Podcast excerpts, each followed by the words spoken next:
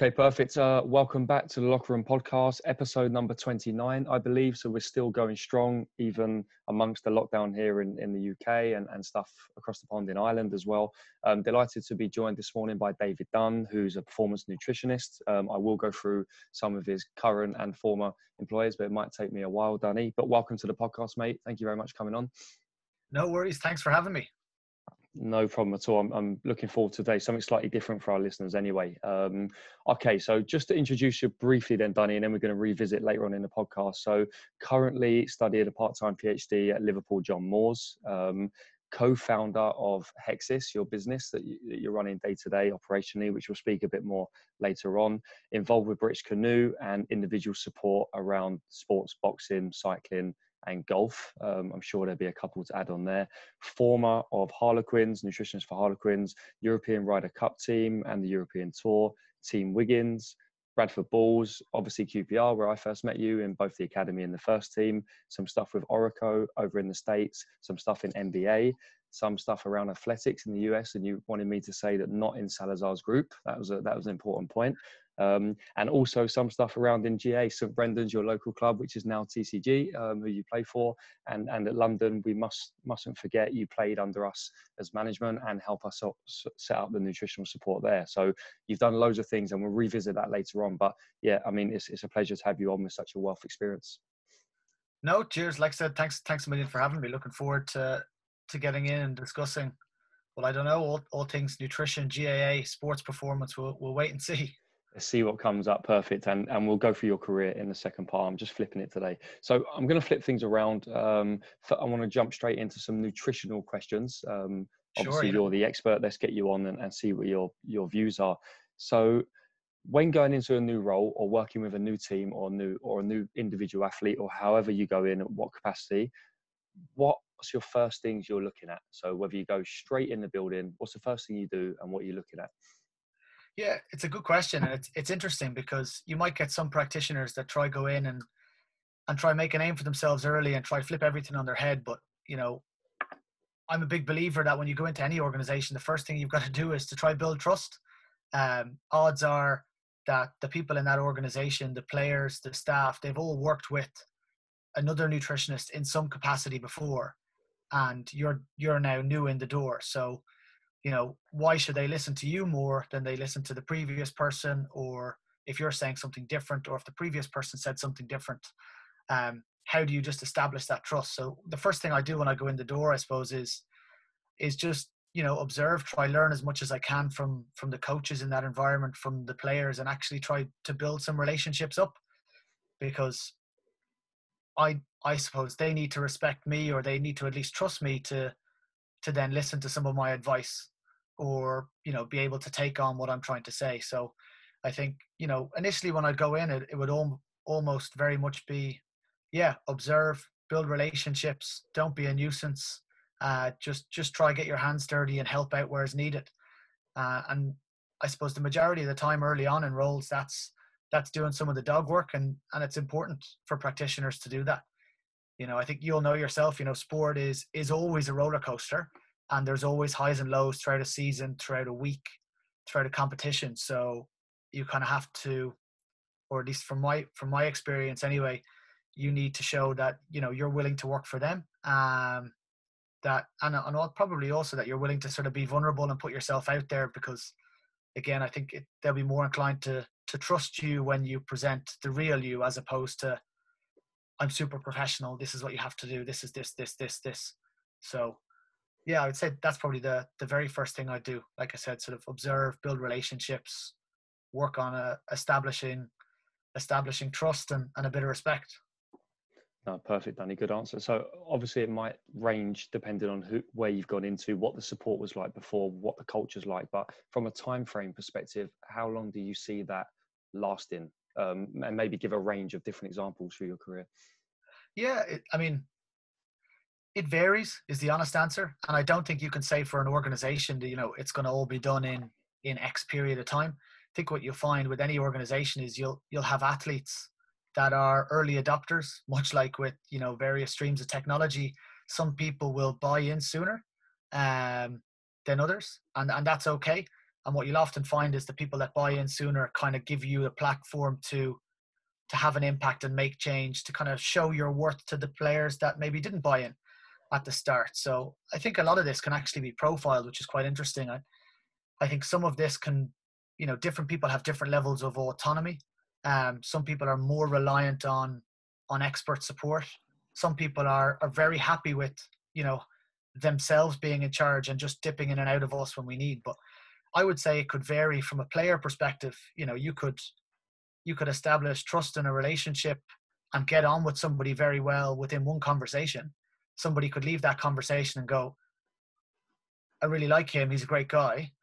But for another person it could take it could take two years for them to fully buy into the process.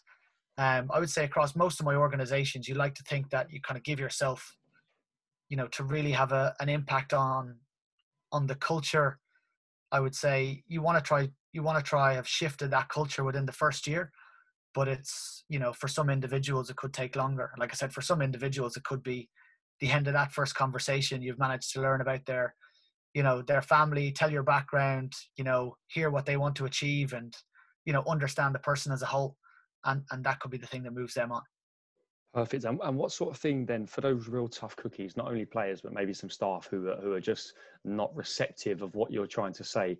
What sort of things do you? Because it can be a personal thing, isn't it? When you're trying to get your message across, and you know you're basically just getting battered away at times. What sort of strategies do you adopt then to try and maybe overcome or, or, or change their mind, or just accept that they're not going to have your advice? And how do you go on about your business? I think again, depending on the individual. Um, I think the first thing I need to do is probably re- respect the decision that that they don't feel that they need this information at this moment in time. They've probably made that decision for a reason, and you know the majority of the time it will be down to a belief system that they have.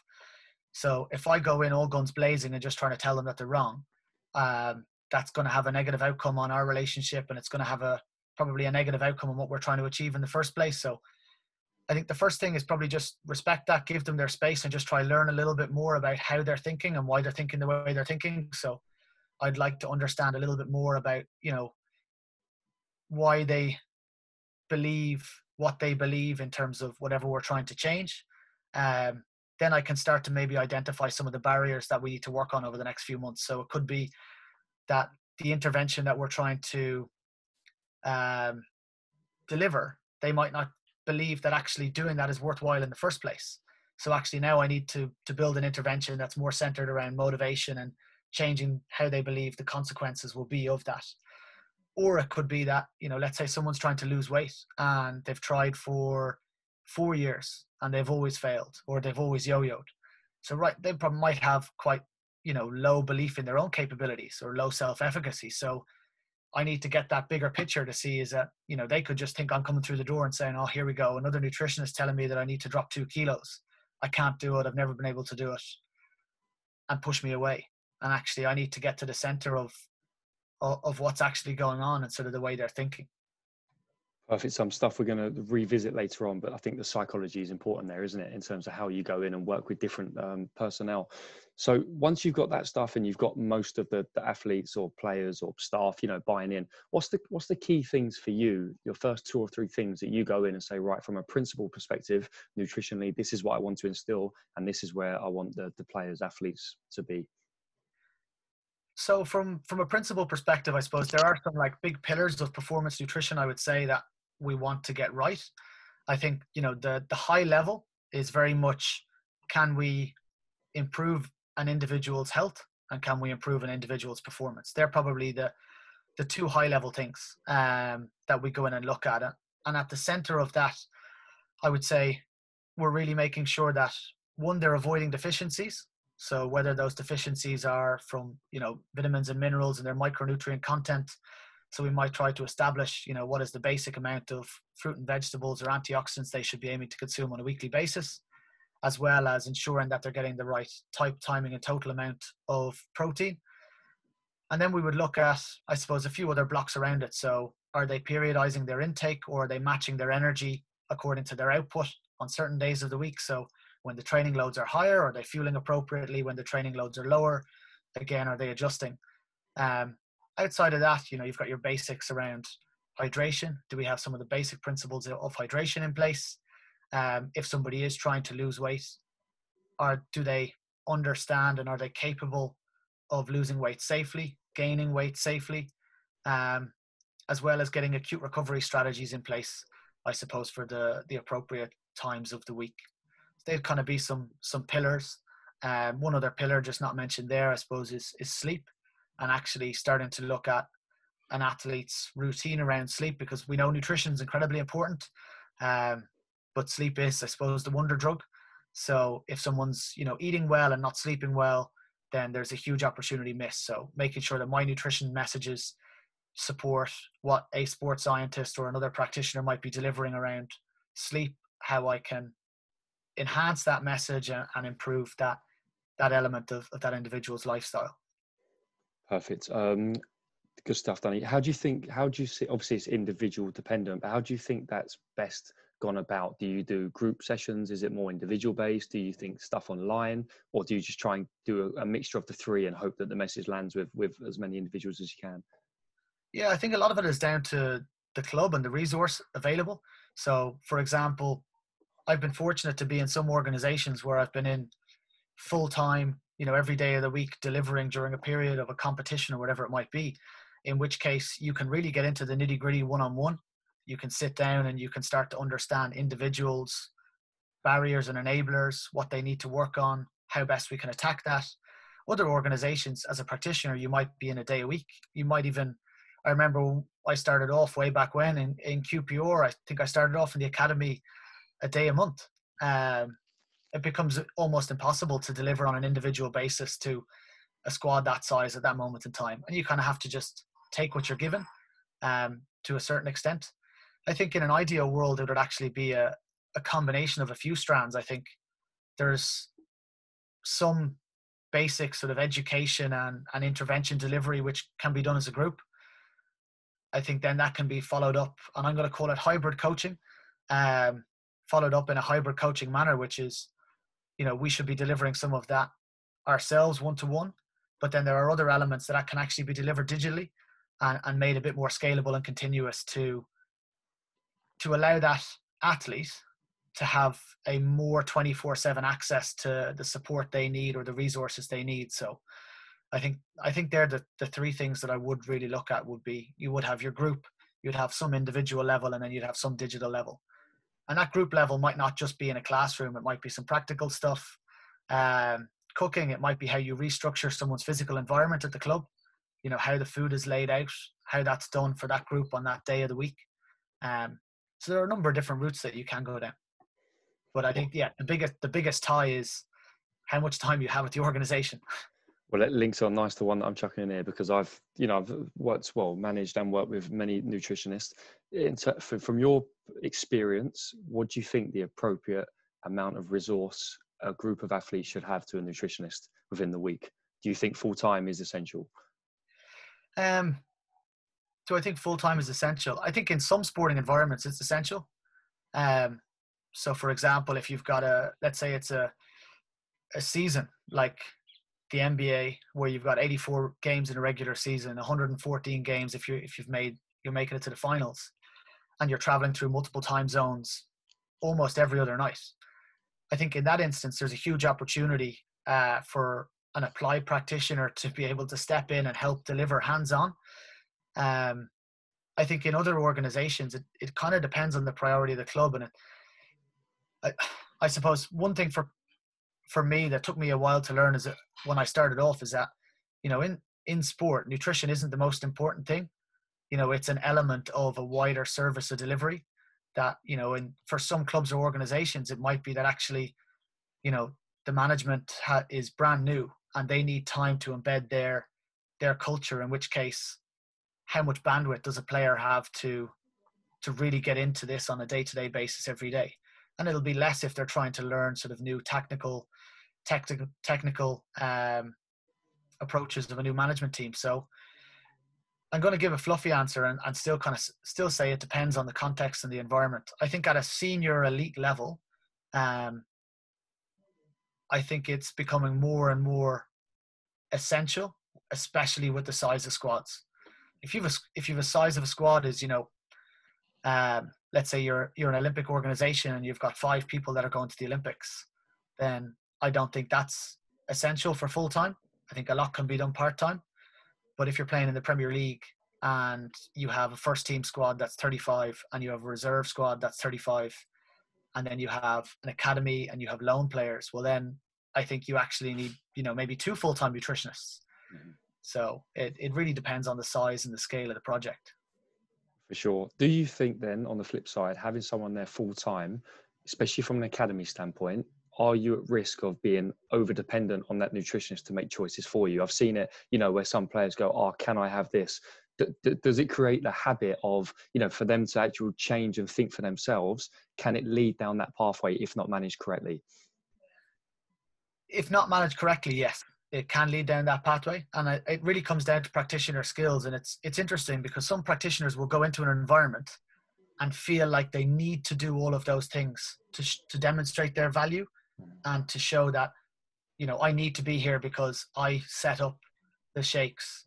I put these things here. I fill this. Um, and you are right you know in a lot of instances it's not it's not teaching somebody to fend for themselves which in the long run is going to be more important when you know they're out of an academy they're in their own house for the first time and they have to do the shop they have to do everything else. So if not managed correctly it can be a bad thing. I think it's i think it's important as well where there needs to be a better distinguishing of you know what the roles and responsibilities are of a practitioner in an academy setting versus a first team setting versus another setting because for example it might be deemed that in in a first team environment that they want you to get all of this stuff set up to be done that way to conserve the mental resources of those first team players. Hmm. But obviously, in an academy environment, you're actually trying to teach them to fend for themselves, to learn these skills, to build these habits so that they become more self reliant. So I just think uh, a nutritionist probably has to go into each of those environments with a different mindset and, you know, be very clear what their role and responsibility is. And if the time if they're not required to to do everything for that person if the primary role is to help educate that person motivate that person you know improve the opportunity available for that person to try influence their behavior then they need to go in with with that in mind but it's i mean it's not something you're taught at university if i'm being completely honest like you go through university degrees and they just go here is all the knowledge so then you go into an environment and you go well i need to make myself look like I'm valuable. So I'll do all of this. I'll help everyone. Then the players love me because I do everything for them. Mm-hmm. But it it doesn't actually have as big an impact. So there's, I actually think there's almost this missing module anyway at university, which is, you know, practically how you deliver across different environments and, and you know, on better understanding or better being better able to clarify and understand your role in a different environment as well as better understand behavior change and how you can how you can deliver that and how that also varies across different environments because you know an academy athlete and a senior athlete you need two completely different hats going into both of those Sure. No, I think you've hit the nail on the head. And I don't think that's just nutrition. I think that's with all the support services and support staff. You know, A, it's not the most important um, service within the context of the sport. And B, I think that transition into the workplace is huge. And I think it's something within the first two or three years, people are, are thinking fast and le- the, the, the learning curve is so steep, isn't it, in the first two years of the workplace? Yeah, yeah, hundred percent. And I mean, it's great. It's great to get your hands dirty. Everyone has to get their hands dirty in the first few years. Like do do all the dog work, but I, I, I, it's still important to have that overarching. Well, what am I trying to achieve here? Am what, like you said, am I trying to now make somebody self-reliant on me? Mm-hmm. Because if not, then it might be you know a bit of a restructuring or a bit of a you know taking a step back to better understand how you can achieve what you're what you're what you're aiming to achieve. And I think a big po- problem is that people don't actually define what they're trying to do in the first place. Yeah. So if you're going in somewhere and you want to change someone's behavior, you need to define what behavior you're trying to change and work backwards from that. And you know, you need to understand how you can evaluate that, how you can measure the impact. Because if we can't measure the impact, well, I mean, then like I said, we're just we're just going in and being an extra set of hands that to a certain extent that that becomes quite aimless.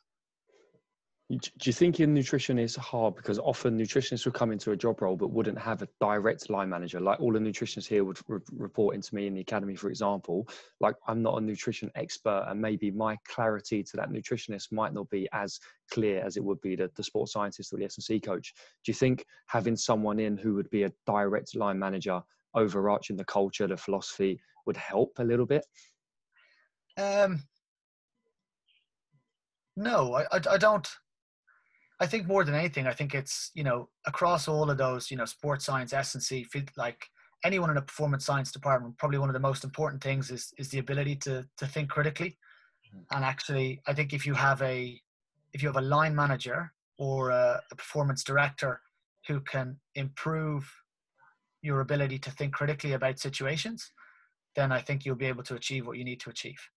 I think that is that is definitely something that I've learned over the years. I've been really fortunate when I was when I was at British Canoeing. I had a the PD is a, a guy there called Brian Kniff, and never have I gone into so many meetings where you get asked one question and you come out and you're still thinking about it three days later.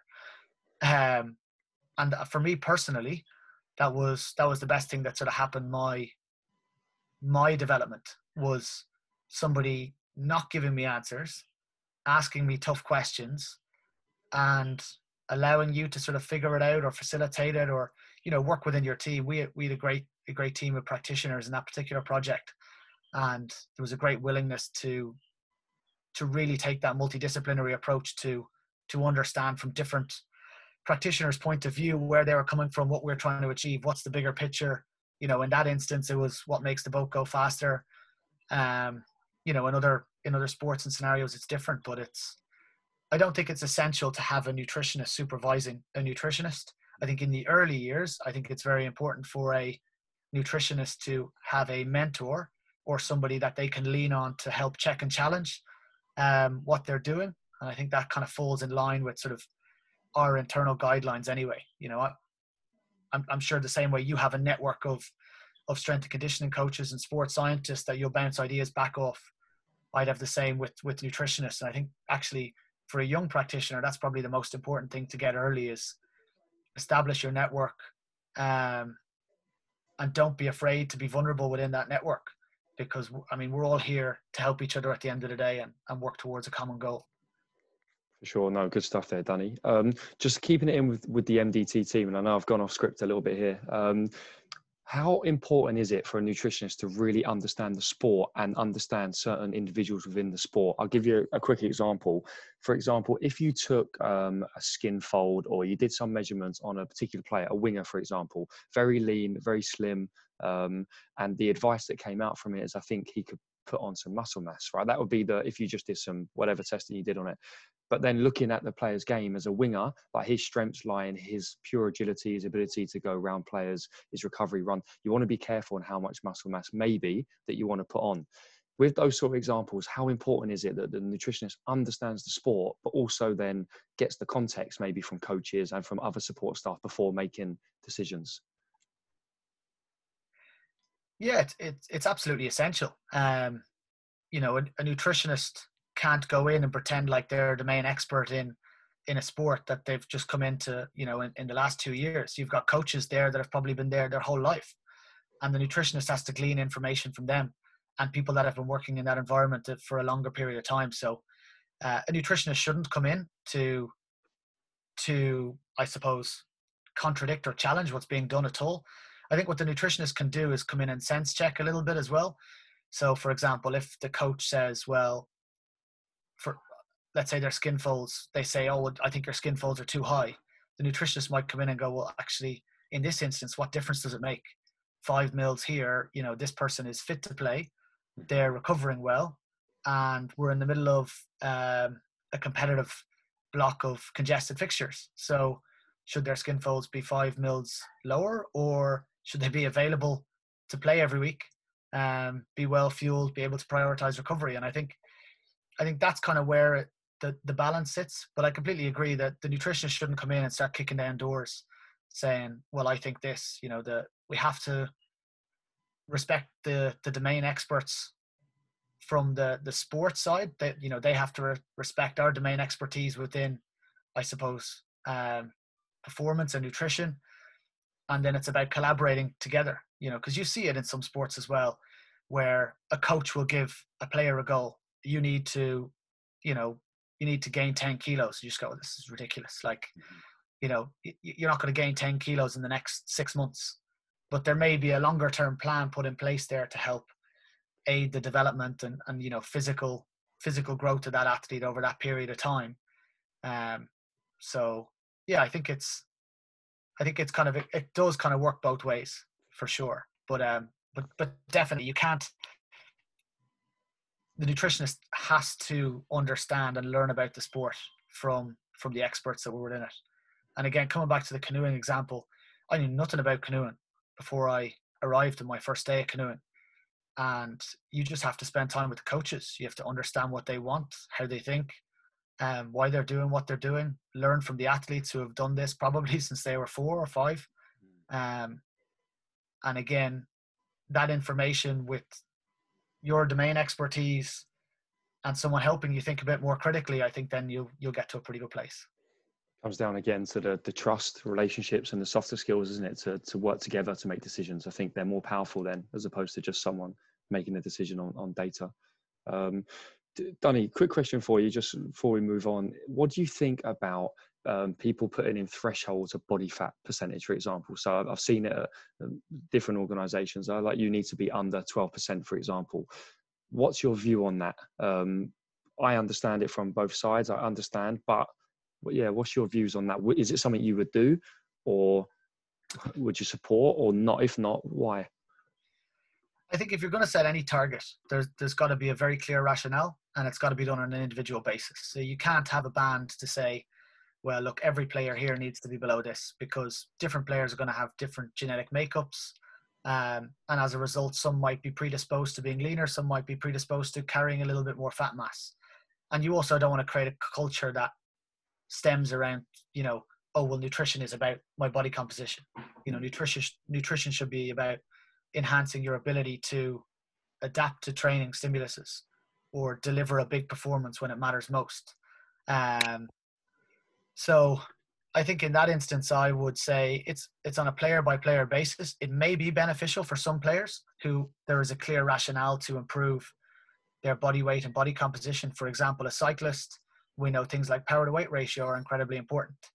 And if that cyclist is carrying an excessive amount of, of fat mass and they need to get up the side of a mountain, well then, yeah, we need to, you know, to improve that power to weight ratio, we need to do one of two things. We need to maintain power and um, lose weight and actually, you know, improve their body composition, or it could be that we look to maintain the same weight and improve power, in which case we're going to need to build some some new muscle. So I think it depends on the context the one thing I would say is it really depends on understanding the sport as well. So, for example, we had a scenario last year um, with one of the rugby clubs where you know we had a player who's you know coming towards the end of their career, and again, should they have to you know drop five mils during this preseason, or is the most important thing you know during the preseason that they just tolerate the load? Like preseason's about getting your body ready for the season ahead and completing the planned training sessions.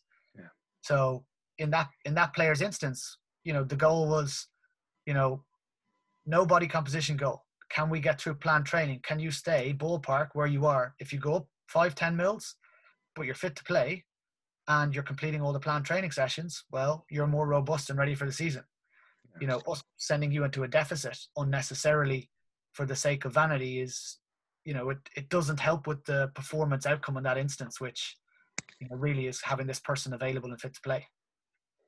Perfect, Danny. I could move on and on and, and, probe a bit more, but I think you hit the nail on the head. Perfect. Um, all right, moving on then. Um, what I've heard from many nutritionists, and like I'm not, I'm not saying the message is wrong at all, but what a big part of the message is around protein consumption and increasing protein consumption or uh, changing the timing or whatever. But protein seems to be a big message from a lot of nutritionists that I've worked worked with or who have worked worked with me do you think a do you think this is essential? Is this something that is needed like world i say worldwide generalizing but amongst the athletic population is it something that is undercooked? And b is it taken away from other messages and key areas that nutritionists could be um, giving info to? So protein is essential for athletes, and higher diet, like higher dietary protein requirements, are essential for them to protect, maintain, even enhance their lean mass. So, you know, in terms of you know what we deliver, it's you know it's a cornerstone of what we're trying to get right in an athlete's diet. And for you know when you're saying increase, I think you know some athletes may need to increase w- within a certain range. So that could be you know up to you know generally approximately two grams per kilogram of of body weight is a good target for most athletes. People could be more specific and start working off lean mass or say between 1.6 and 2 or 2 to 2.5 depending on the scenario.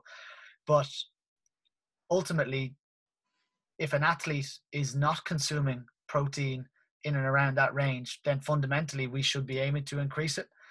We know what impacts it can have on their recovery. What we don't want an athlete doing is training really hard and under recovering because of an inadequate protein intake and actually that potentially leading to a, a loss of lean mass and function when you know we know that you know sport is is won and lost based mostly based on bouts of you know high intensity activity you know the ability to produce force quickly move quickly um ex, you know periods of explosive strength where you can knock someone off the ball and win a challenge. And you know we require a certain amount of, of mass to do that. And obviously from a strength and conditioning coach's perspective you know they're training people to be stronger and more explosive. And protein is going to help facilitate those training adaptations and feed those adaptations. Um, so i don't think i don't think it should ever be underestimated. Um, i think you know if an athlete if an athlete is consuming enough protein i don't think they need to consume more. So you know there's plenty of research to show there's there's, there's no real benefit to consuming um, you know too much higher. Even people consuming three grams per kilo or higher, that's you know there, there's no added benefit there. You know those calories will be better served going towards carbohydrate to fuel high intensity performance, some micronutrients, maybe some fat for that person as well. Some good quality sources of fat fat looking to dampen inflammation. Um, and in terms of overall message, I would view it as a pillar, but I wouldn't view it as the only pillar. You know, there, like we said at the start, there might be stuff around dietary periodization and consuming enough energy at the right time, or you know, I suppose as Dr. Sam Impey's paper put it, you know, fuel for the work required. You know, are we getting that right? Are we getting, um, you know, avoiding deficiencies with enough micronutrients? What's their hydration status like? You know, how are they recovering? Are the good practices in place? So, um, I think a, a lot of nutrition could probably be boiled down to the three T's anyway. You know, are you getting the right type of food at the right time and the right total amount? um, and that applies generally across most macronutrients and and for most energy requirements. And protein is just one of those. Perfect. Um, moving on then, Danny, to supplements. Um, you know, t- supplements, topical areas, and, and different ones come come in and out of fashion, I guess. What's your current views on supplements as a whole, in terms of your philosophy in a whole? Because I know there's different philosophies in different practitioners, but what ones then would you prioritize? for what reasons? I know you spoke about the micronutrients and the multivits and stuff, and why, um, and just some common ones that you might use across the board. Sure. So, um, I mean, my overall philosophy on supplements is like we we generally prioritize uh, optimizing the diet. So if we can get this, you know, those sources of of nutrients uh, from the diet, we'll prioritize that. In some instances, we can't, whether that's because of we're traveling to a foreign country where we're unsure on food availability, or it's because of a dietary restriction, um, or it's simply something that we just can't get enough of from the diet, then then we'll look to include supplements. So there is definitely a place for supplements in an athlete's diet. Um, they do need to be viewed like as a supplement. You know, they are they are additive. They're not there to replace. Um, you know, we should still be prioritizing this food first approach. Some things that I would generally lean on, especially at this time of year, um, we would always look towards vitamin D. So consuming, you know, a low non-toxic dose of vitamin D um, on a daily basis. It's a fat-soluble vitamin, so we'll generally consume it with a meal. We can't get enough from food. We generally get it from the sun. Um, obviously, during these winter months, we're not going to be getting the same sun exposure at the right latitudes, and most of us are going to be wearing long-sleeved clothes or full leg clothes. So we're not actually going to be able to synthesize it in our skin. So supplementing is a good idea. Um, most people, you know, me personally, I'll take about 2000 IU a day during the winter months. Um, really just looking at my immune function and trying to help to support that.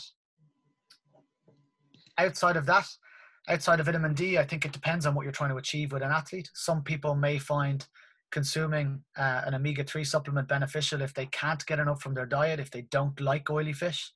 Um, some people consume plenty of oily fish, in which case we'd say, well, you, you should be fine on this. There may be sort of targeted strategies of recovery where we might look to to potentially increase that, whether it's you know post operation or something like that as well. But outside of that, I suppose some of the biggest supplements that I I would lean on personally for performance related reasons would be things like creatine. Um, there may be a time for an athlete, you know, throughout the course of the season, maybe throughout the whole season, that creatine may be beneficial. Um, we know there's also plenty of research now, or or at least some research and more emerging research on the benefits of creatine, and uh, I suppose for people who've suffered a sort of a mild traumatic brain injury like concussion, and how it might be able to help improve brain energetics during that recovery phase um, and energy availability to, to the brain. And then things like beta alanine would be another supplement that I would lean on. So beta would be something generally that I would look at for, well, depending on the sports that I work in, but you know, high intensity sports where we are trying to improve somebody's tolerance to, it might be repeated sprint activities. It might just be a threshold, you know, how high can they hold that, that level of performance or that level of intensity. Um, something I've I use personally. Probably both of those when it comes to Gaelic football. Anyway, I think they can be quite beneficial depending on that player. For me personally, I would say you know you look at a sport like Gaelic and you go, it's involved in a huge amount of of high intensity intermittent running. Um, you know, over a relatively short period of time in comparison to things like soccer. Um, so beta definitely has a place. Just important to recognize that it needs a loading period. Um, and you know that can be four to ten weeks in some instances. So actually preparing for a championship season, you might need to think about that a few weeks in advance. And you know, same with creatine. If you know, I again, there's a, I think there's a big benefit there for GAA players. But again, depends on how that GAA player likes to play their game. Depends on their role on the pitch. Um, depends on their physical attributes as well.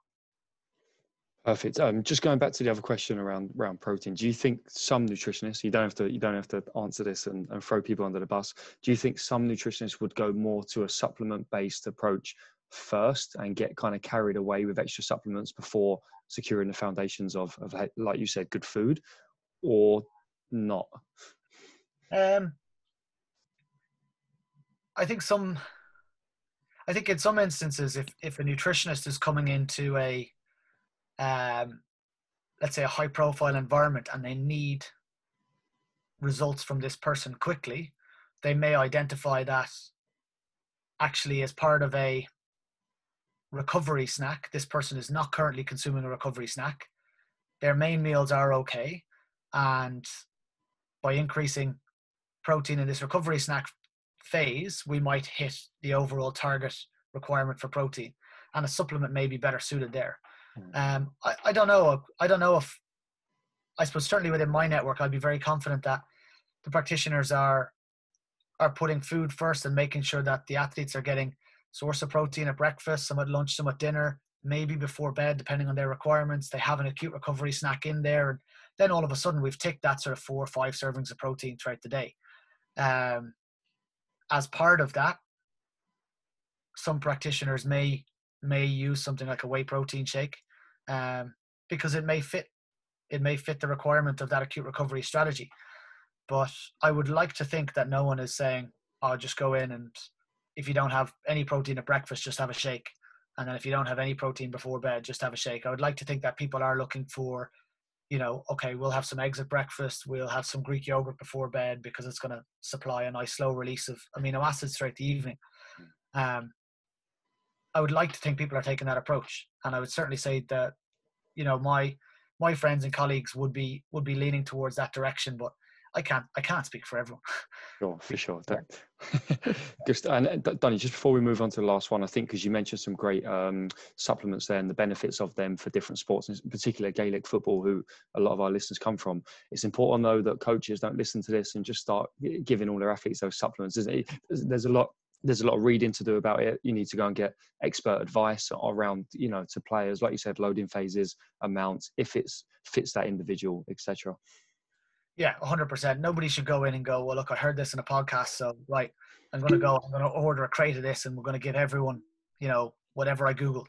So yeah, you always always seek uh, professional advice on this. Eh, you know, and there's there's some phenomenal nutritionists back in Ireland working across the the different GAA organisations, um, and I'm sure they're you know they're more than willing if they haven't already to share that information. Again, same with myself. People can always reach out. We can we can share that you know relatively straightforward and, and also important to highlight sort of supplement safety that you know a lot of the athletes in the GAA are subject to drug testing and as a result the the supplements they do consume do require a certain level of rigor when it comes to batch testing.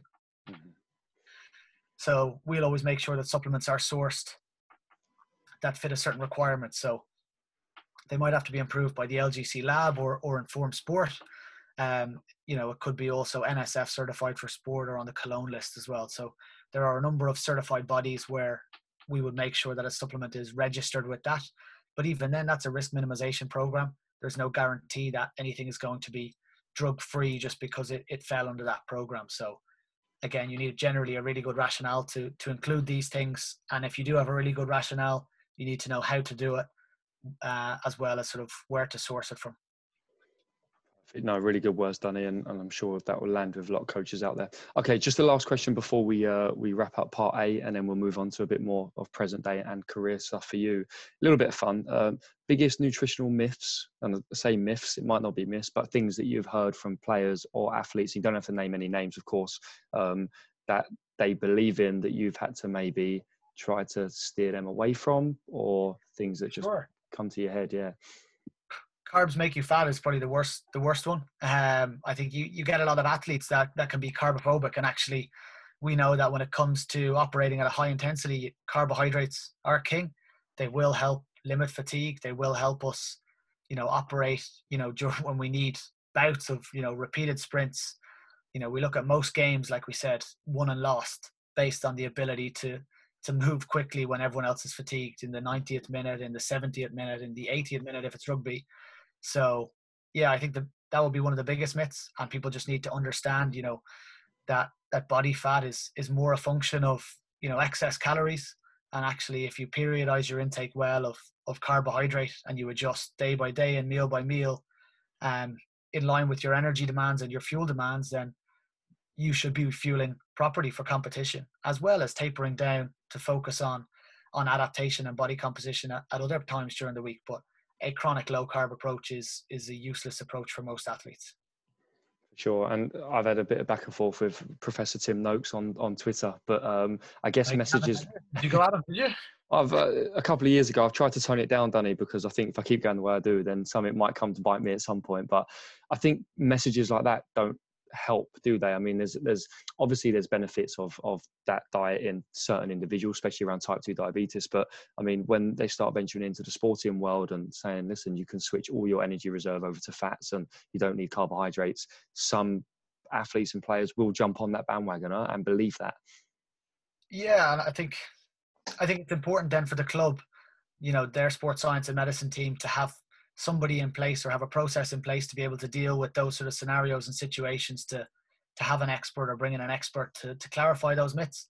Because mm. um, you, you're right you know you can't extrapolate that across to a sporting context. We know that it is more efficient you know to use carbohydrate at higher intensities. You know we can produce energy more efficiently to to actually deliver those big performances than we can you know from fat in the same period of time. So it's um yeah, I think it I, it doesn't it doesn't help. It adds fuel to the fire, but it's it's like any walk of life. You know, somebody says X, somebody says you're wrong, and then you know people sit on extremes and other sides of the fence. I think the biggest value probably comes in just being you know you know we we'll never be able to read everything. No one will ever be able to understand everything, but just trying to to be as as informed as you can will definitely help.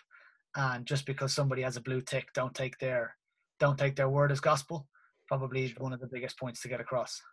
Sure, I'm sure that will get across nicely. Okay, Danny, just before we go into section two or, or part B of this, just want to quickly uh, have a quick word from our sponsors or from Kieran talking about our sponsors, RYPT.app, who we're very, very pleased to have on board. Um, so yeah, here's a quick word from from Kieran.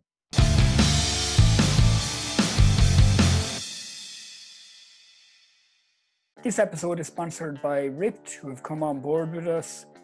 RYPT is a platform that connects coaches with their clients and athletes. Using RYPT, coaches can create individualized training programs and monitor their clients' progress via the RYPT app at www.RYPT.app, where they can track exercise, training loads, and very importantly, well-being data. RYPT is used by high performance teams such as Swim Ireland and Kerry GAA, and also by gyms and online coaches to manage their clients. We're using it ourselves for the new DSS online training service where you can have your own personal trainer and S&C coach to help you get fit and ready for the season or just lose weight and get fit. We have a special offer for coaches over on our website where you can get two months free access, access to RYPT. Just head over to our podcast page on DeelySportScience.com forward slash pod and you'll find a link to sign up for that two months free access. If you'd like some more information on RYPT as a service, just go to www.RYPT.app to read more there. Thanks again, guys, for your support.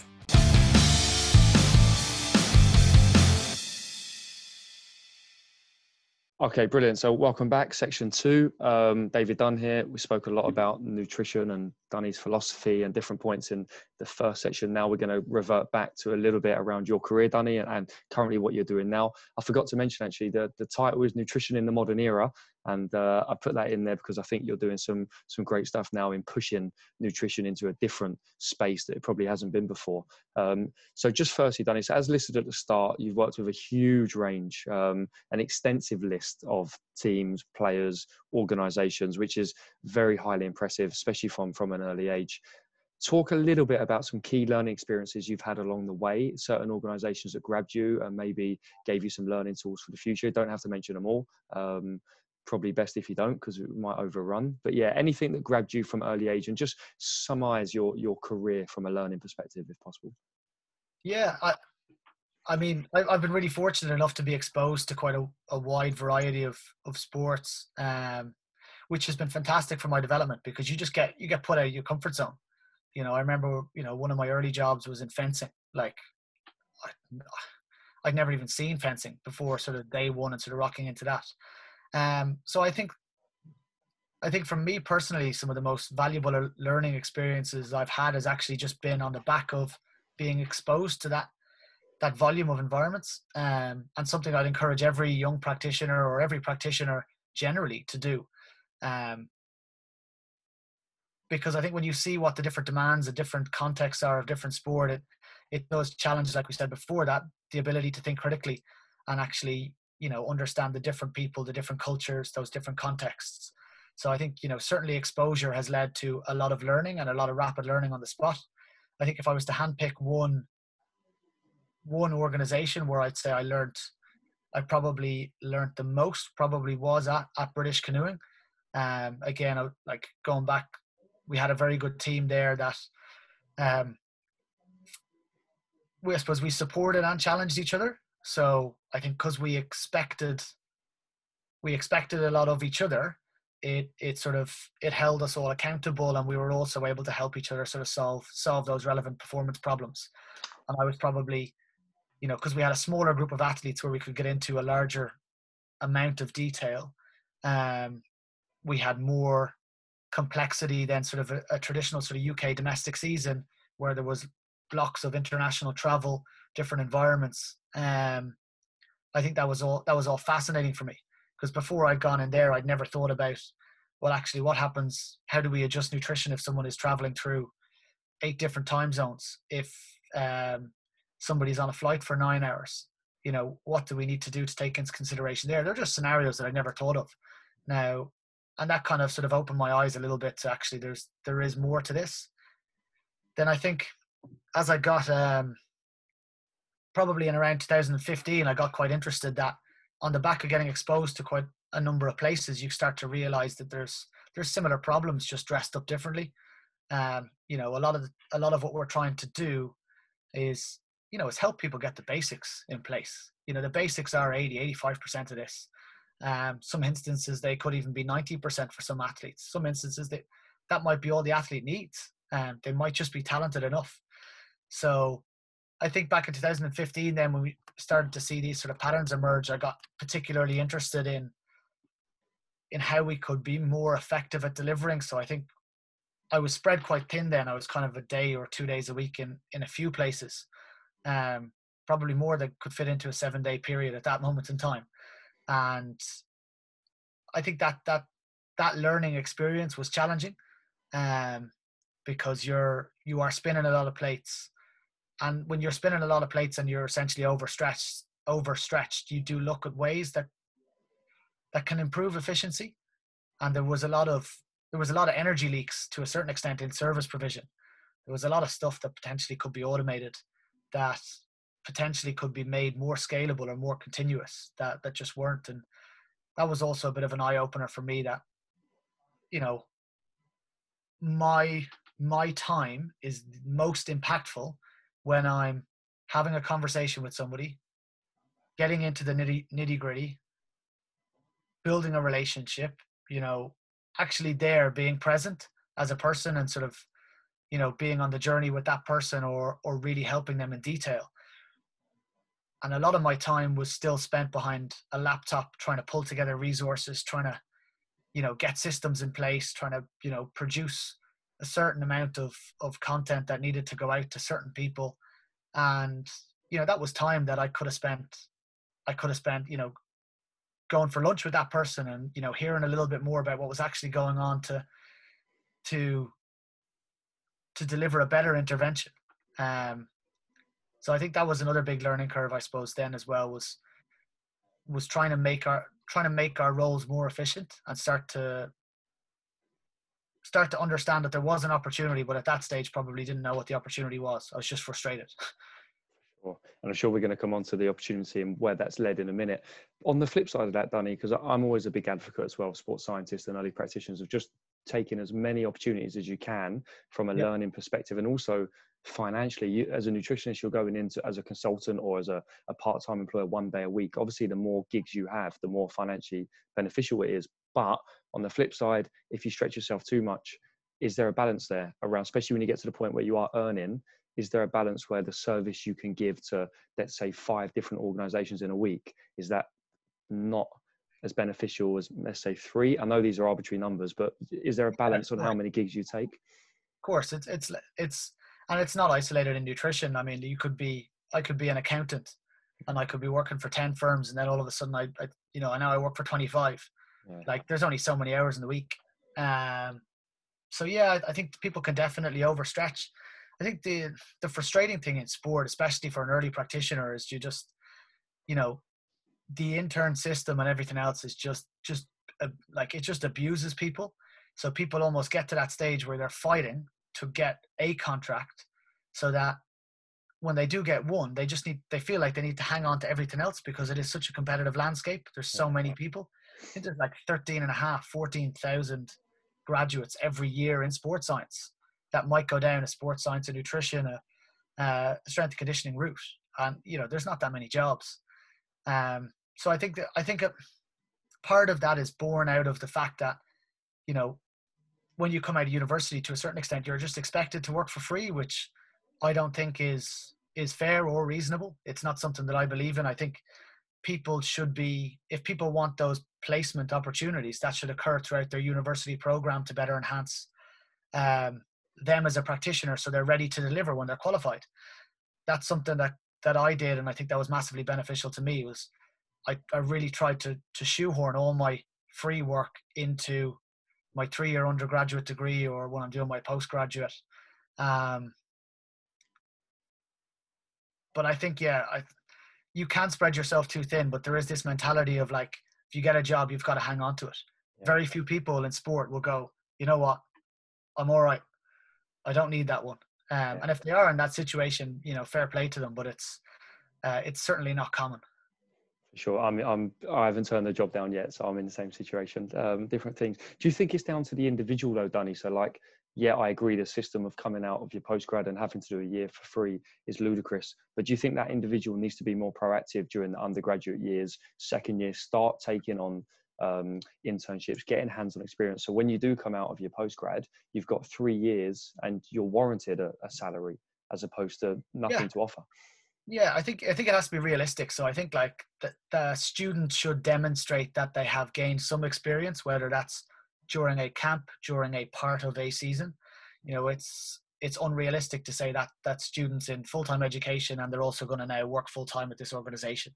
Mhm. So I think that there there should be pockets of you know somewhere between eight to sixteen weeks made available for students to do placements to maybe you know each year and you know first year they're probably not ready. It might be more of an observational kind of role. Mhm. you know their second and third years of their degree they could go in and do some more applied stuff hands on maybe in a lower down organization where the risks are lower. You know maybe they have their own network of people where you know they play for a you know uh, i don't know what a national two rugby team and that would be a great starting point for somebody to go in and get their hands dirty and and have that like i said before somebody there as a, a bit of a mentor or supervisor. I just think you know if, if we're going to create these opportunities that there should be a little bit of a mentorship program available for those people at university. Yeah. but i do think like you look at some of the job specs that come out now and you see some of the even the sports science roles like you know phd three level of like three years of applied experience you know 20 25k and you go like it's a race to the bottom. So i also think it's on clubs just to just to actually think about why they want a person before they start to advertise those roles because you know do they want somebody to you know for nutrition? Do they want a nutritionist because they think they should have someone and now they have somebody to fill shakers and clean water bottles? Or do they want someone because they're actually trying to go and change the culture at the club you know improve the physical performance of those individuals or even their health or reduce the amount of time lost for players to illness and injury during the year so I, th- I think the responsibility is on the sort of the clubs and PDs as well to, to have a better understanding of what they want that person to do, and then start to think, okay, financially, what is this worth to us? Because it's um, like the landscape at the minute is is ludicrous, and certainly what I'm seeing amongst my peers is, I feel like it's becoming more and more of a I'm, not I don't want to say young person, but I'm gonna I'm gonna use the analogy sort of young person's game where, yeah, everyone comes in and rinses themselves for ten years and then after 10 years, you go, you know what? I'm going to get a job in industry. This isn't worth the hassle. I need to, you know, if I've got a family and, and kids and I'm now in Russia and it's Sunday, 9 p.m. and I'm doing this, like it's, it becomes a little bit unsustainable as well. So I think it's, yeah, it's, I mean, it's, it's tough at the minute, I think. Some some some great points there, Danny. I totally agree with you with the clubs. I think the organisations and clubs that are doing it the right way for the right reasons, I think you start to see the emerging people they've got in the in the department, but also some work that's coming out of it. So I think it is clear to see that those that are doing it the right way are, and there are some out there doing it, um, are evident. Okay, Danny, moving on to a little bit more uh, present day because I want to talk a little quite a bit about this. Currently a part-time PhD student with with Liverpool John Moores, as mentioned, and you're co-founder of Hexis. Um, and I'm not going to say anything more. I'm going to hand it over to the expert. Talk to me about those two things, how they coincide, and basically what you're doing now. Yeah, sure. Like I said, back in 2015, I, I got pretty frustrated with the um, some of the inefficiencies that we had. So I decided to to self fund a PhD, and back then I didn't really know what I was looking at. Um, I started off, you know, exploring digital platforms and how we could make ourselves a little bit more scalable. So we kind of spoke to a few people in the field. Uh, I remember chatting to to a nutritionist, a guy called Daniel Davey, you know, way back when, and he was kind of saying, you know, actually, I'm now set up a few Facebook groups and things are going pretty well. So we said, okay, we'll give this a go and see what happens. And you could start to see that, you know, you could be in, I don't know, Spain at a canoe race or a canoe regatta, and you could still be interacting with the footballers that are back in the club and scheduling or delivering information that that could be relevant to them at that moment in time, or at least they'd engage with. And it sort of pointed towards that, you know, well, one, online communication is certainly was certainly here to stay at that point. You know, I think that was sort of the earlier days of, you know, WhatsApp had been emerging. Um, Facebook was maybe still, you know, just about 10 years old potentially. You had some previous social media platforms that had, you know, were starting to, to creep in as well and, and some that had drifted away. So I think this shift towards online behavior and this more global adoption of of smartphones kind of shone the light to there there is a way to drive engagement around nutrition and potentially a way to deliver interventions more scalably so again i sort of spent the first the first couple of years of my phd i'm going to say reading i observing i'd like to say um, i didn't do a lot of reading at the start uh, it took me a while to get up and running i was a i was a late bloomer in the phd side of things um, but we've eventually gone down this route now where we very much focus on on nutrition, behavior change, and technology.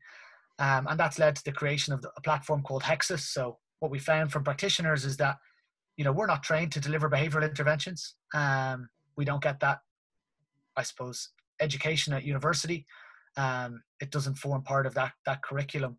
But ultimately, what we're trying to do is is deliver dietary interventions to to change an athlete's behavior to improve their their health, their training adaptations, their performance.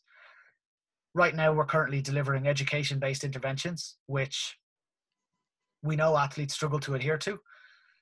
And so, really, what we wanted to do at Hexis was to to to go deep into behavioral science and start to look at look at a problem. And we the problem we really focused on was was fueling. You know, are athletes fueling at the right time? So, are they periodizing their intake according to the demands of their training? Are they fueling so that they can actually, you know, prime themselves for peak performance? They can actually operate at those high intensities. And if it is if it is a big session, we don't want nutrition to be a limiting factor in an under delivery. But likewise, there might be certain times of the week relevant to their goal that they might need to to taper down.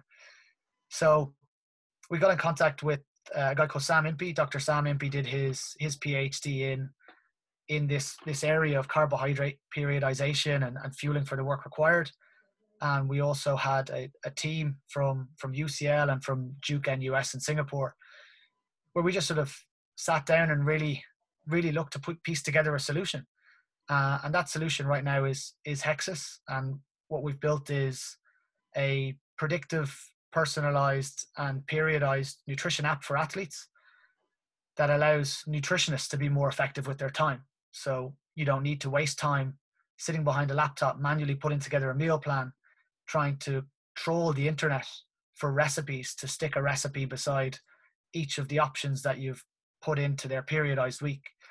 We've sort of we've now built an algorithm that will ingest the type, the, the intensity, and the duration of your activity. Look at how many opportunities there are to fuel for as well as recover from that activity, and produce a periodized plan in line with that individual's goal and then tag that with a series of associated recipes from a database of at the minute I think we're up at about 1,500. Um, you know, tailored to energy requirements, carbohydrate requirements, and protein requirements of that athletes. Um, so we've tried to make the recipes as accessible as possible. Like, there's nothing worse than you know, and I, you've seen it in the applied setting. You give an athlete a recipe that has 400 ingredients, and they just look at you like, like what, what do you expect me to do? one, I'm not going to buy this. And even if I did buy it, it says it takes two hours. You know, so even when we're putting together these resources, you know, we've spent a good bit of time trying to curate recipes that are, you know, okay, what do I have at home? I've got oats, I've got peanut butter, some honey, some nuts, some seeds. Okay, cool. Let's make a no bake flapjack bar, start to finish, four minutes. Snacks done for the week, perfect before, you know, if it's the GAA guys, you know, before they go out for that evening pitch session on a you know, let's say it's a, a Tuesday or Thursday or the bigger sessions or Monday or Wednesday, depending on when they're playing that week.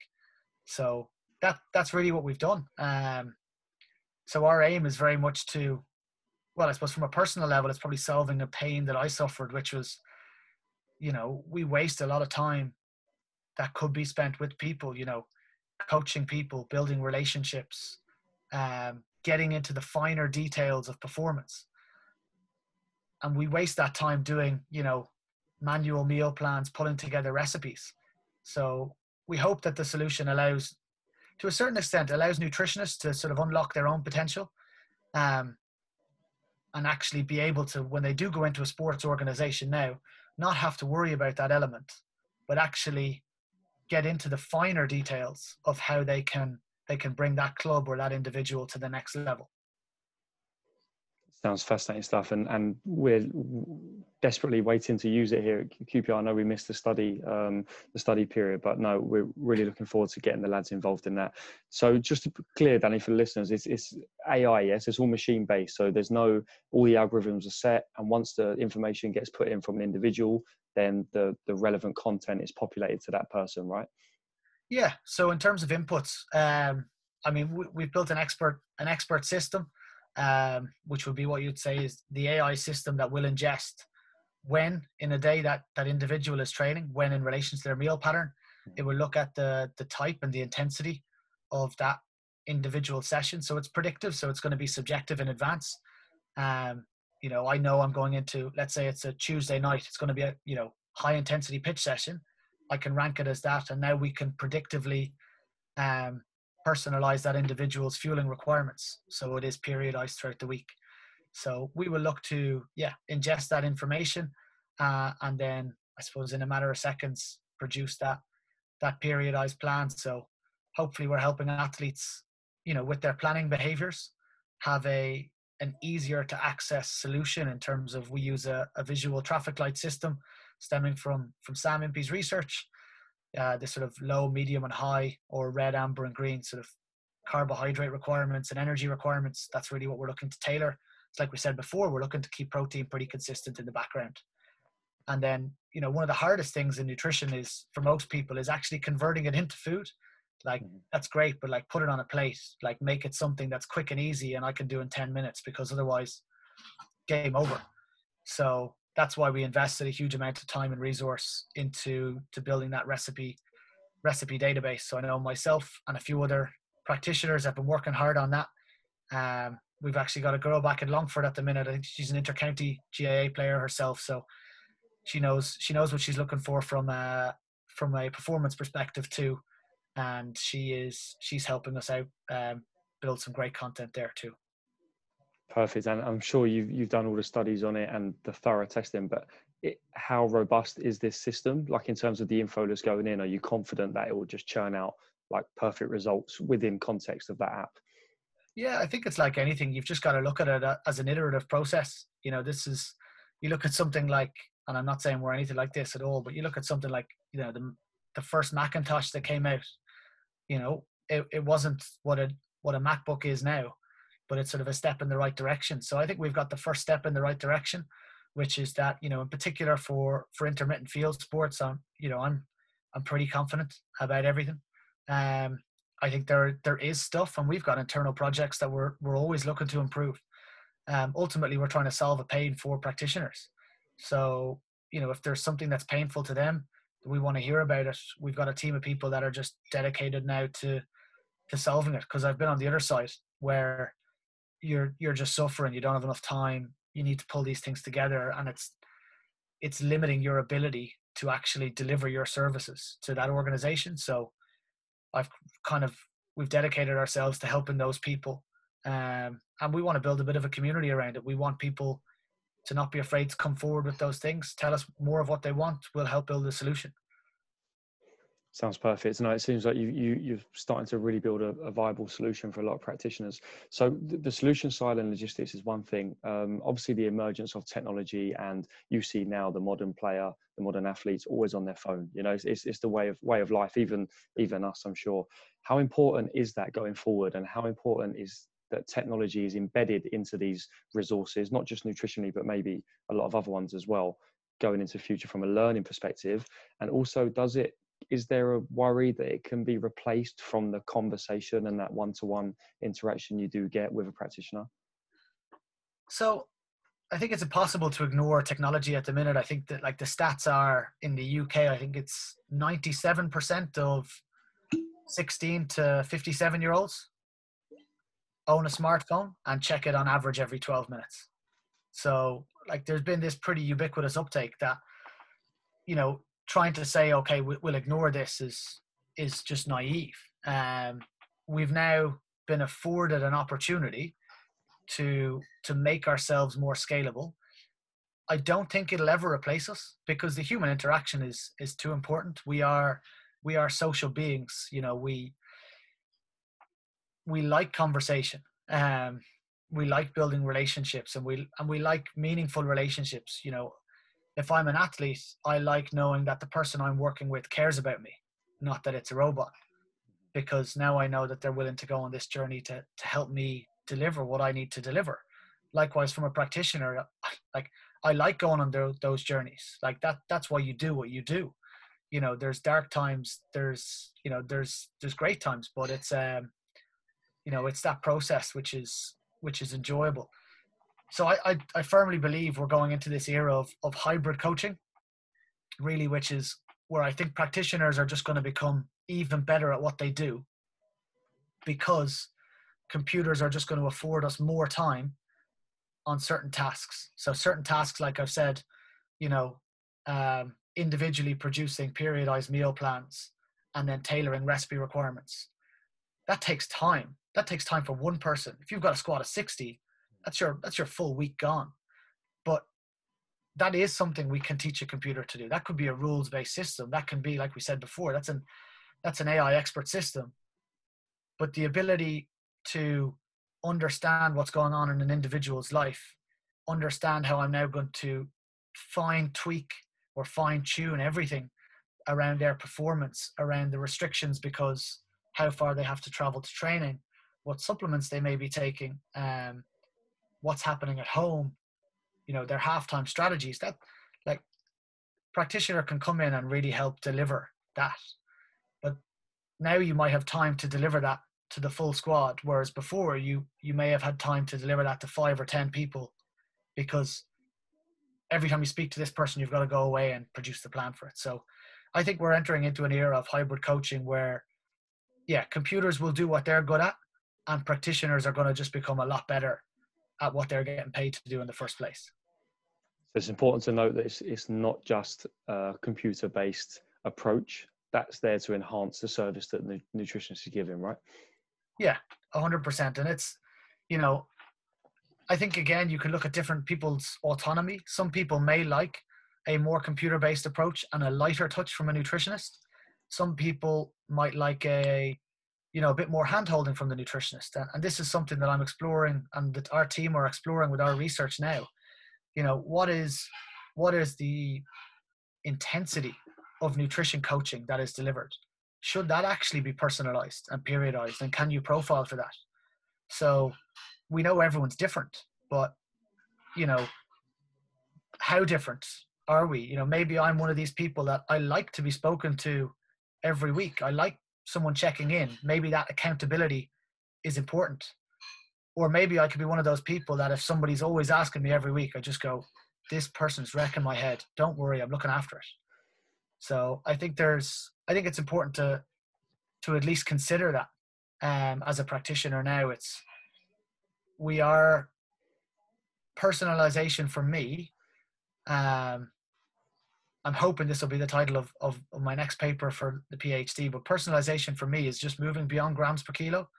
It is no longer about, you know, based on this body weight, based on this size, based on, you know, your sport. This is how much food you need. It will become about how you deliver that intervention via what modes, at what intensity, for how long, by whom. That that's where I think we're going. You know, and, technology has afforded us that, and it might scare some people. Um, and like anything, I think we're going to get early adopters. But I think you know that that's the way we're going. We've learned so much about designing interventions for the muscle. We forgot about the mind, and if um, if the whole point of what we're trying to do is to shift or change an athlete's behavior well then how how can we optimize that how do we actually influence that? Because we know now education isn't enough. There's enough research now to show that education in and of itself even at an elite level yes it can improve someone's knowledge but that knowledge doesn't translate into a change in behavior. You know and, and on the flip side you know somebody might not know what to do but because of the way something was structured, a message was delivered, or an environment was set up, they now might make the right choice. So it's interesting. I, like I find this the face uh, the the space fascinating. I don't think we'll ever know enough. I think we'll always start to learn more. These things are going to evolve over evolve over time. To a certain extent, we've just got to stay quite agnostic as to the approaches we take, because we're just going to go through this rapid phase of of change anyway, and in what what our service provision looks like and the tools that are afforded us. Uh, cheers, Danny. Thank you very much. Talking about behaviour change, um, which is a big one of yours, and like you said, your team are looking at quite uh, thoroughly do you think in general nutritionists lack a little bit of knowledge around the psychology of maybe why people are making these choices? And too often you tell the, the, the player or the athlete that yeah you shouldn't be doing this but actually there's deep rooted reasons to why they are doing that and going back to type and and maybe doing behaviors that aren't seen as as ideal for their performance or health. Do you think there's something that could be done with their better educational around that area? Yeah of course. I mean we're one, we're not psychologists. You know, we're not trained psychologists, and it's important to recognize that. I do think we benefit from from behavior change training. You know, you do look at you know what is available in the literature that just is currently siloed from sports nutrition, and it's it's just about making its way into sports nutrition. Um, you know, we're now seeing people referring to theories um, or theoretical constructs and bringing in things like the behavior change wheel or the COM-B model, which will exist in, in that other field. But even then, we're seeing people bring these in, and we're not seeing them deliver interventions. We're just seeing them capture barriers and enablers in relation to those behaviors. You know, for us to learn, we need people to to design, develop, and deliver theory and evidence-based behavioral interventions to improve our understanding of what is and isn't working for different types of people and we need to look at though we need to look at better study designs to to capture this. You know an rct is isn't it's not a gold standard anymore. You know we have to look at adaptive design um things like um i suppose smart design interventions um you know where people could you know let's say i'm trying to get from a to b. I could go from a to b via a1 a12 a13 to b that could be the route I take. You could take A2, A2, to whatever. So there's there's different paths and um, to get there. Whereas at the minute, you know, we look at traditional study design and sports science. One, studies are really poorly powered. We think we get 20 people and we think that's great. I just it's it's it when it comes to changing, it's it's not good enough. I know there are limitations, but we need to collaborate as a field, maybe. Hmm. Start to start to join up and stop looking at you know our own labs or teams in isolation um, if we want to carry out some of this meaningful research. And i think we need to look to other fields who might have some of the solutions that we're looking for. But because we exist in this echo chamber we're we're leaving a wealth of knowledge siloed. You know what answers do computer science have? What can we learn from behavioral science? Um, you know what do we not know about you know interaction or interaction design? Even design like you look at all these different platforms that have all of these different features that manage to hook us and bring us back and and change our behavior. You know sometimes we're just trying to get somebody to drink a bit more water. You know there's definitely stuff that we can learn. I just think it's for me a multidisciplinary approach isn't the nutritionist speaks to the s&c speaks to the coach speaks to the physio it's got to go beyond that now it's got to go within that sporting environment, what other areas of expertise can we bring in? You know, what you know, what can a sports team learn from a startup, from a well-established business? You know, all of those different elements are, yeah. I mean, it's just my opinion, and I'm I'm more than happy for people to say you're wrong. You know, you're, and and that's that's completely. Everyone has their opinion. I just I think in the last few years, since I've kind of stepped out of the nutrition space and kind of seen what's going on in other spaces, it's made me think like we are, we just are scratching the surface. And until we actually take a step back, appreciate everything else that's out there, and just start to understand our limitations, like how many limitations we have, and that the answers might not exist within our our field of expertise, then I think we could be we could be stuck. But if we can, then great. I just think we're we're just gonna you know go on this new journey. Yeah, Danny, I totally agree with you, and I think your critical thought process comes out all the time, which is something that I always always resonate with. Just sticking within the psychology theme because I want to just it, it, might be a sensitive subject, maybe, uh, maybe not, but just around like eating disorders, make something that I was personally involved with when I was younger, um, and I've had experience of players going through this. Like the nutritionist for me is so powerful in I wouldn't say triggering these, but I think it's sensitive in how you relay information to certain individuals. Like, what's your thoughts on that? Are you are you equipped enough to go into a consultation with someone who might be prone to to be this extreme and take certain things overboard, or is that something that is a learning process? Or again, do we need to learn from from outside of the the discipline? I think more than well, the most important thing here is that anything clinical if you're a nutritionist, you're not qualified to deal with it. So mm-hmm. if somebody came to me with an eating disorder, I would refer to a trusted dietitian that has the relevant clinical expertise to handle that situation. So um, if you're a nutritionist and not a dietitian, you should not be managing those situations. You should be referring them on to a, a dietitian with relevant expertise within that area to be managed clinically. Mm-hmm. So, I mean, yeah, that's probably the biggest point on this um, can nutritionists set off these based on how they deliver information? Sure, they can. You know, some athletes are incredibly vulnerable. A lot of people will hear what they want to hear. Um, in particular, if they have a, a certain thought process or belief system, it could it could add to that. Um, it could add to that echo chamber that already exists. And you look at things like social media, like Instagram, the way they're set up is that you are going to believe normality to be what you're perceiving on your feed, even though what you're perceiving on your feed has been curated for you based on your likes and your interests. So mm-hmm. now your likes and your interests appear more normal than what they actually are. So I think I think the whole I think it's it's not just nutritionists. I think the way technology is set up um, can can further feed into this. And I know there's been some research on this as well, looking at um, looking at some disordered eating. But yeah, nutritionists have to be very careful in how they deliver information. Um, and I think as well, it's important to recognize probably one of the most important things I think is to recognize and understand in enough detail who you're speaking to and what the risk factors are.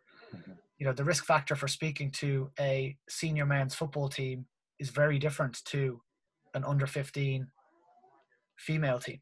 Mm-hmm. Um, messages do have to be tailored and portrayed in a certain way, not to not to add fuel to the fire per se, but to provide the relevant support and guidance that, that those people need at the, that moment in time.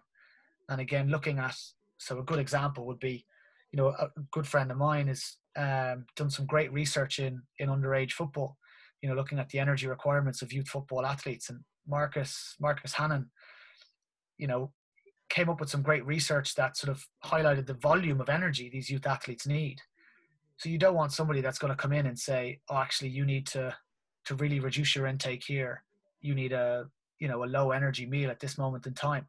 You know, that's going to cause confusion and skew the message and potentially lead to, to negative outcomes. So yeah, nutritionists can add fuel to the fire. They need to be very aware of of what they are doing and yeah, be very careful in how they plan to deliver um, to to that particular audience at that moment in time. But if there is ever any issues, it's just it's clinical. It's got to be referred and handled with in, in an appropriate manner. Cheers, Danny. I, um, the reason why I brought that up, well, twofold really. I think that there's still maybe some misbelief around that these disordered eating habits or eating disorders actually occur in, especially in senior male clubs and football and Gaelic and whatever. And also, I think you're right. I don't think it's just the nutritionist that has the onus on this. I think with food, it's obviously the speciality in your area, but I think coaches, sports scientists need to have an awareness of certain individuals and, like you say, how vulnerable they are for sure. Um, all right, Danny, just before we jump on to the last question, just moving around the Hexis app, it might be hard for you to, to answer this one, but for the normal general population, when would this be, when would this app be available or the service or resource be able to purchase or acquire for their teams? Sure. Yeah, we're, getting close, which is great. Um, first of all, for teams or organizations, we're actually uh, we that want to find out more. Do let us know. There's over a thousand athletes on the platform from a variety of, of male and female squads, and yeah, we're seeing some some really interesting stuff. Definitely helping a lot of athletes fuel smarter, which is awesome. So teams or organizations can get in contact now, and and we have the solution ready for for them. For I suppose the the recreational athlete or the serious enthusiast who's who's looking to get that that secret sauce or that cutting edge, I would say it'll be sometime in the first half of next year. I'm hoping in the first quarter we should have it sort of live and up up available to to uh yeah to activate a membership with us. And where's the best place to get hold of you, Danny, or someone of the the, the team? Yeah, so for people that want to get hold of me, um, I suppose the best one is is David at hexisapp.com if you want to find out more.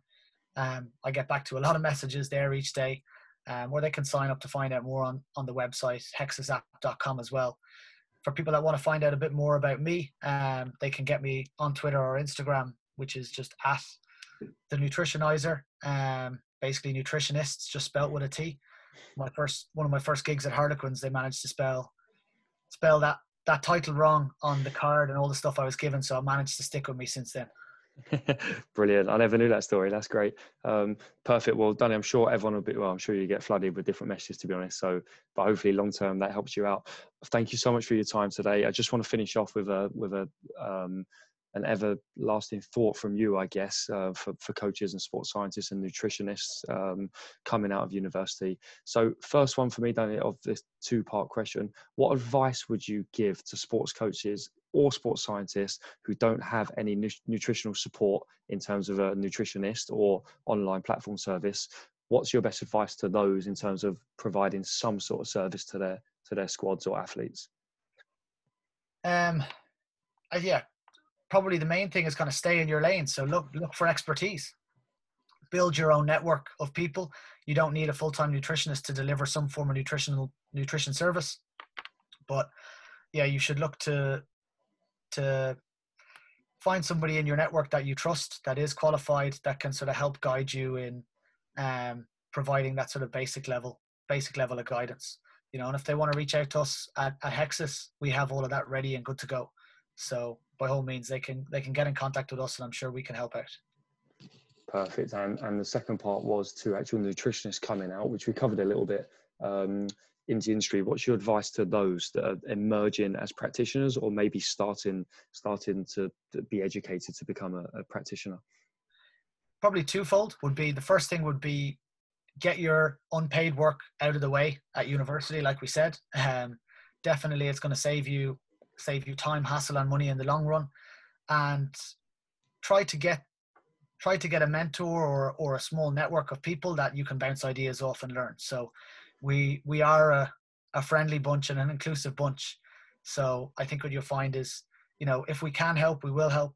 So I think it's important to have that that sounding board as you start to go. So try find somebody that you might be able to to get a little bit of advice off, even if it is one phone call every couple of months, just to just to check you're on the right tracks. Perfect, Danny. Um, your your stuff has been gold, uh, invaluable. I'm sure listeners will love it. Thank you very much for coming on and taking the time today. We really appreciate it. No worries at all. Thanks for having me.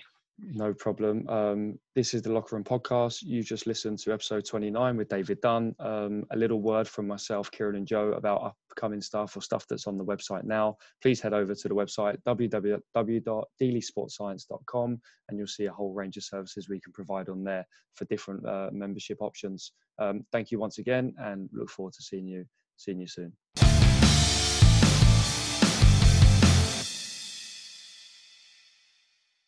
The Locker Room podcast is brought to you by DeelySportsScience.com, an online elite coaching and sports science service, membership service.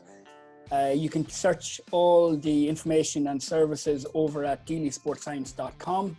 You see everything over there. I'm here with Ross and Joe. Lads, there's loads of stuff going on at the moment. Ross, you we'll run through really quick. Ross, you've got a really interesting off-season coaches CPD series, video series for the members.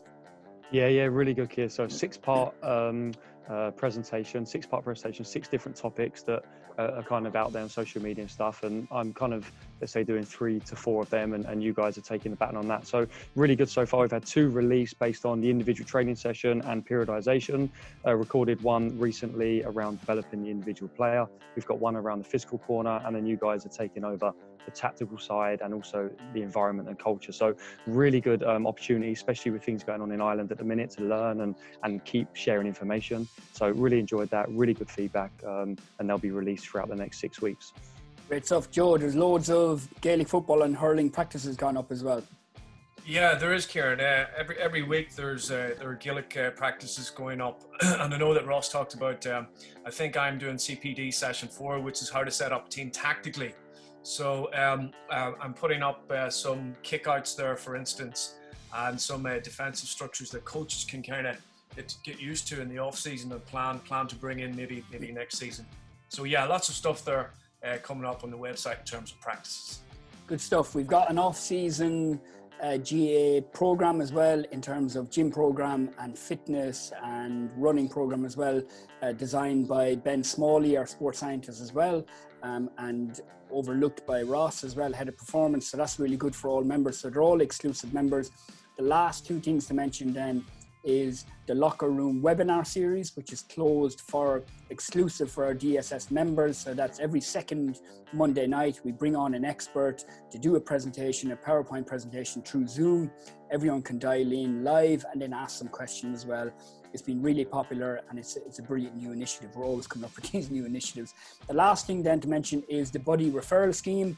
So that's where a member can uh, send it, send a referral to their friend the friend will get 25% off the sign up fee and then the person the member will get access to one of the GAA positional profile videos so ross we did them over the last few weeks i think there's some good content there class content. I think it's a great initiative. Instead of just, you know, normally the person who re- refers someone doesn't get anything and the, the, new member gets whatever the offer is. But this stuff is gold dust, in my opinion. You know, you get info on what uh, each positional essential is and what you're looking for for each player and how to coach it. So it gives you real good information on on developing the individual players in your team. Yeah, exactly. And remember, for members, it's less than 15 quid a month. Ross, that's less than a Ross Bennett haircut once a month to cut back those golden locks and less than I think the book I wrote four years ago still hasn't creeped up to 15 quid. So you're getting so much for that for sure. Yeah, and this hair, I only get a haircut once a year, kid. So 15 pounds a year is not bad, I don't think. Yeah, the girls in the house here, Ross, they just said, "What is the point in Ross Bennett if he doesn't have long, flowing blonde hair?" They get disappointed exactly. when it's cut. I know it's, it's coming back. It's coming back. so yeah, the book. So for the price of Ross Bennett's book, which you should all go out and, and buy, I've forgotten the name of it now at the moment. But... I can tell you, kids, in, injury prevention and rehabilitation. Now, he never knew I was going to plug that on here, but I need sales. Christmas is coming up. I need some sales. Christmas is coming. I've got two copies of them here, Ross, so we can maybe we can sell that off secondhand to Joe. He might yeah, he might be able to use it. You need them for the doorstop in those heavy doors of yours. yeah, exactly. Joe, I was just about to say that you you'd need um you'd need a, a few quid for the online dating, but the, your, those days are over for you. Uh, yeah, I think they are, cured. Hopefully. Hopefully, good to hear it. Good he tried to, to, keep it quiet, but those weekends in the New Forest, we knew you wasn't going on your own, Joe. Exactly. it, was, it was it was dodgy. It was dodgy. Fifteen quid, Joe, per month, not much. Yeah, yeah, fifteen quid a month. Yeah, I've I've had a look at uh, I think four or five of the positions, and I've never ever seen uh, you know, uh, as much detail in terms of the different positions in, in football, in Gaelic football, broken down into so much detail. So there's lots of, uh, as Ross said, it's gold dust. There's lots of great learning points there for coaches yeah. and managers. Great, good stuff, good stuff. Okay, uh, enjoy the rest of the episode, everybody. The podcast, remember, DeelySportScience.com and head over. Um, we've actually started a new offer for listeners to the podcast. So just use POD20 as a voucher code to sign up membership and you get 20% off as well. So for any new members out there or relapse members, just use POD20 and you get 20% off membership. A good time, as the lads say, Ross was saying, with all the new CPD and everything. So a good time to join up. Okay, enjoy.